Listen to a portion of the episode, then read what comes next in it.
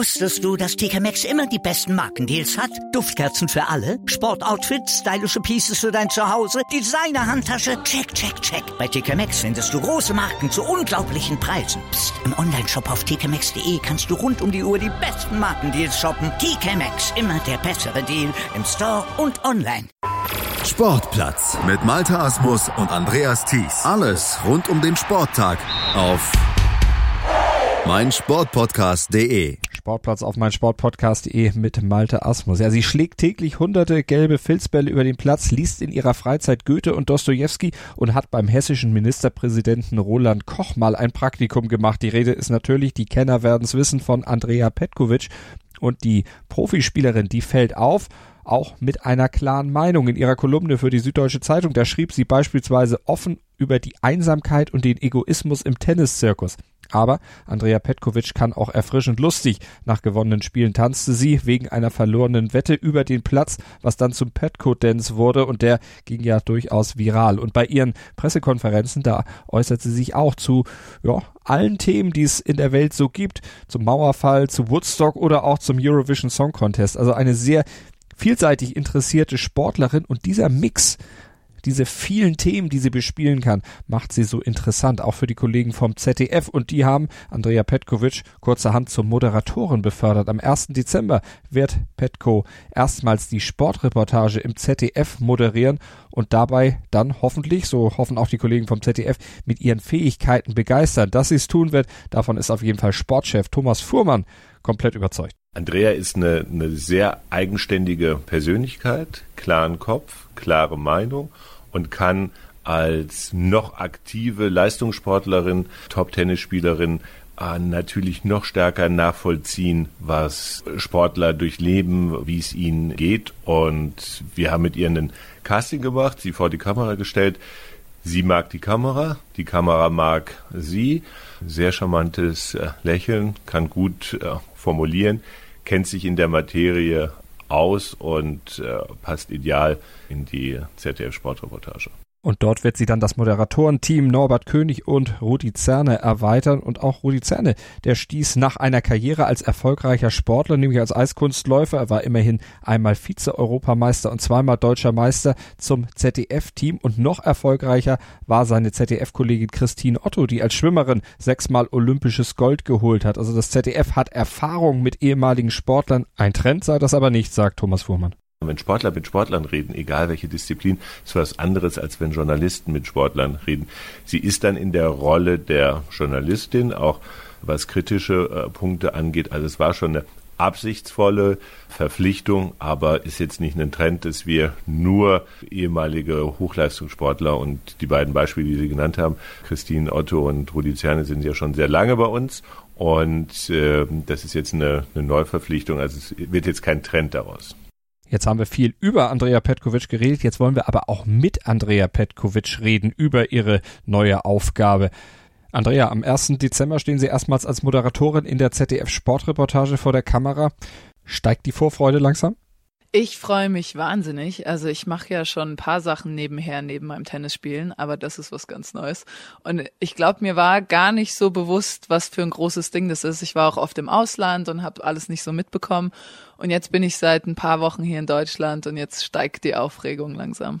Vor eineinhalb Jahren sind Sie vom ZDF angesprochen worden, dass der Sender eine Moderatorin sucht und Sie wurden dann auch zum Casting eingeladen. Erzählen Sie mal, wie war das für Sie?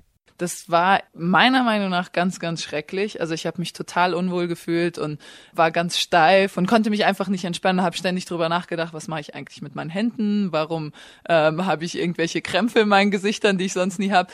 Aber ich wurde dann zum nächsten Casting wiedergerufen, habe dann sogar eine ganze Probesendung gemacht und da habe ich mich auch besser gefühlt und die ist dann auch ganz gut gelaufen. Und dann war es wie so ein Rollen, das man nicht mehr aufhalten konnte. Und jetzt bin ich hier und freue mich.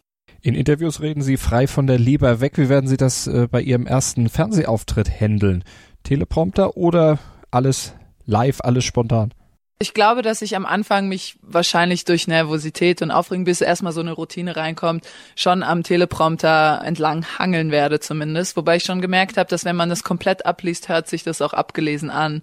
Deswegen werde ich versuchen, so zumindest ein Auge drauf zu haben, aber den Rest frei zu sprechen. Und worauf ich mich am meisten freue, ich kann die Moderationstexte selbst schreiben und da hoffe ich, dass ich dann, wenn ich mal eine Routine habe, ein bisschen meine eigene Persönlichkeit reinbringen kann eigene Persönlichkeit, aber vor allem auch jede Menge Sportwissen ist gefordert, denn die Sportreportage bedient ja ein breit gefächertes Angebot. Auf welche Themen freuen Sie sich denn am meisten? Das, worauf ich mich auf jeden Fall neu einlassen muss, womit ich nie Berührungspunkte hatte, ist Wintersport, weil in Darmstadt haben wir leider keine Berge. Damit bin ich einfach nicht so wirklich aufgewachsen. Und das ist etwas, was mich sehr interessiert, weil ich finde, da sind ganz interessante Persönlichkeiten, auch sehr eigensinnige Persönlichkeiten. Und darauf freue ich mich am meisten, mich da neu reinzufühlen. Sie haben kürzlich in einem Interview gesagt, dass die Fragen von Journalisten immer dieselben sind und deshalb die Antworten der Sportler so glatt gebügelt klingen. Was werden Sie denn anders machen? man muss manchmal dieselben Fragen stellen, um gewisse Sachen zu erfragen, gewisse Sachen, die man wissen will, die in einem Sportler vorgehen. Das Problem ist, wenn man direkt mit diesen Fragen anfängt, dann schalten wir Sportler direkt in den Robotermodus. Wir denken gar nicht mehr über unsere Antworten nach, sondern es kommt einfach aus dem Unterbewusstsein, weil schon 470 Mal beantwortet, direkt raus und es hört sich dann genauso an, wie es ist, eine Floskel, etwas, was verallgemeinernd ist und was man schon hundertmal gesagt hat. Und ich glaube, es ist ganz wichtig, ich habe ein paar Interviews jetzt auch selbst gemacht und bei einer meiner Kolleginnen habe ich angefangen, sie über Mode zu befragen. Also komplett anders. Und da habe ich gesehen, sie musste ihr Gehirn einschalten, ob sie wollte oder nicht. Und dadurch habe ich dann später ehrlichere Antworten zu Fragen bekommen, die mir natürlich wichtiger waren, als welches T-Shirt sie trägt. Und welche Frage werden Sie als Moderatorin garantiert nie stellen? Wie fühlen Sie sich, finde ich ziemlich schlimm, weil wenn ich gewonnen habe, ist es glaube ich ziemlich offensichtlich, dass ich mich freue und wenn ich verloren habe, ist es glaube ich ziemlich offensichtlich, dass ich enttäuscht bin. Mich persönlich interessieren vielmehr die, ich würde gar nicht sagen Hintergrundgeschichten, aber wie sind Sie an das Spiel herangegangen? Was ist schiefgelaufen? Wann ist es schiefgelaufen? Warum ist es gut gelaufen? Weil es gibt in jedem Spiel immer eine gewisse Energie, wo man merkt, oh, gerade kommt die Energie auf meine Seite und aus irgendwelchen Gründen gewinne ich oder irgendwie verliere ich gerade die Kontrolle und ich weiß nicht warum. Und diese Wendepunkte Punkte, die interessieren mich selbst als Sportfan und auf die würde ich vielleicht natürlich auch mit dem Privileg, dass ich selbst Sport gemacht habe und mich da auskenne, die würde ich versuchen rauszukitzeln. Nun werden Sie aber nicht komplett die Seiten wechseln. Sie werden auch neben Ihrer Moderationstätigkeit weiter Profi-Tennis spielen. Geht denn das beides so? Profi- und TV-Moderatorin? Können Sie das gut verbinden? Ich hoffe es. Ich weiß es noch nicht. Vom Zeitaufwand geht es auf jeden Fall. Meine Knie sind ein bisschen chronisch entzündet. Ich glaube, jeder Spieler oder jeder Sportler nach 30 hat irgendwas. Bei mir sind meine Schwachpunkte die Knie. Und ich habe jetzt die letzten Jahre immer die letzten drei Monate Knieschmerzen gehabt. Um das zu vermeiden, versuche ich weniger Turniere zu spielen und mir mehr Ruhephasen zu geben. Und in der Hinsicht zeitmäßig geht es. Ob ich es dann mental hinkriege, ob ich mich von einem Beruf schnell in den anderen einlassen kann, das ist dann die Frage. Aber ich traue es mir eigentlich zu, weil ich ja jetzt auch schon neben Tennis viel geschrieben habe, für Magazine, für Zeitungen. Und das kostet mich mehr Energie als tatsächlich der Fernsehauftritt, der dann eine Stunde ist. Natürlich kommt Vorbereitung hinzu. Und deswegen ist das meine Hoffnung, dass ich das ganz gut hinkriege. Und wann sehen wir dann Andrea Petkovic im Heute-Journal? Immerhin haben Sie ja schon mal beim hessischen Ministerpräsidenten Roland Koch gearbeitet. Das war für mich ein schockierendes Erlebnis, gar nicht negativ, sondern einfach in dem Sinne, dass ich tatsächlich schockiert war, wie viel Politiker arbeiten, was für eine Hetze das ist, von links nach rechts, wie wenig tatsächlich Regieren mit dem Ganzen zu tun hat, sondern meistens repräsentative Auftritte, Treffen mit Leuten, mit Lobbygruppen, die man überreden muss oder die man auf seine Seite gewinnen muss. Also es hatte sehr, sehr wenig mit Regieren und Politik machen zu tun und zu 80 Prozent mit anderen Sachen. Deswegen, ich war sehr jung da. Ich glaube, da war ich 19 oder 20. Das war für mich ein absolut schockierendes Erlebnis. Und ich, ich hatte ja immer so ein bisschen damit geliebäugelt, auch was in die politische Richtung zu machen, habe auch Politikwissenschaften angefangen zu studieren studieren. Aber nach dem Erlebnis ist mir die Lust daran eigentlich ziemlich vergangen. Und, ähm, und deswegen bin ich momentan im Sport sehr gut aufgehoben. Gut aufgehoben, aber natürlich nicht einseitig Sport fixiert, denn Sie beschäftigen sich ja auch durchaus mit anderen Dingen, lesen zwischen Turnieren und spielen gerne Goethe und Dostoevsky. Sind Sie damit im Profizirkus wahrscheinlich eine absolute Exotin, oder? Jeder hat sein Hobby. Mein Hobby ist Literatur und es ist schon sehr früh so losgegangen und es ist ein Hobby, was leicht umzusetzen ist, wenn man so viel unterwegs ist.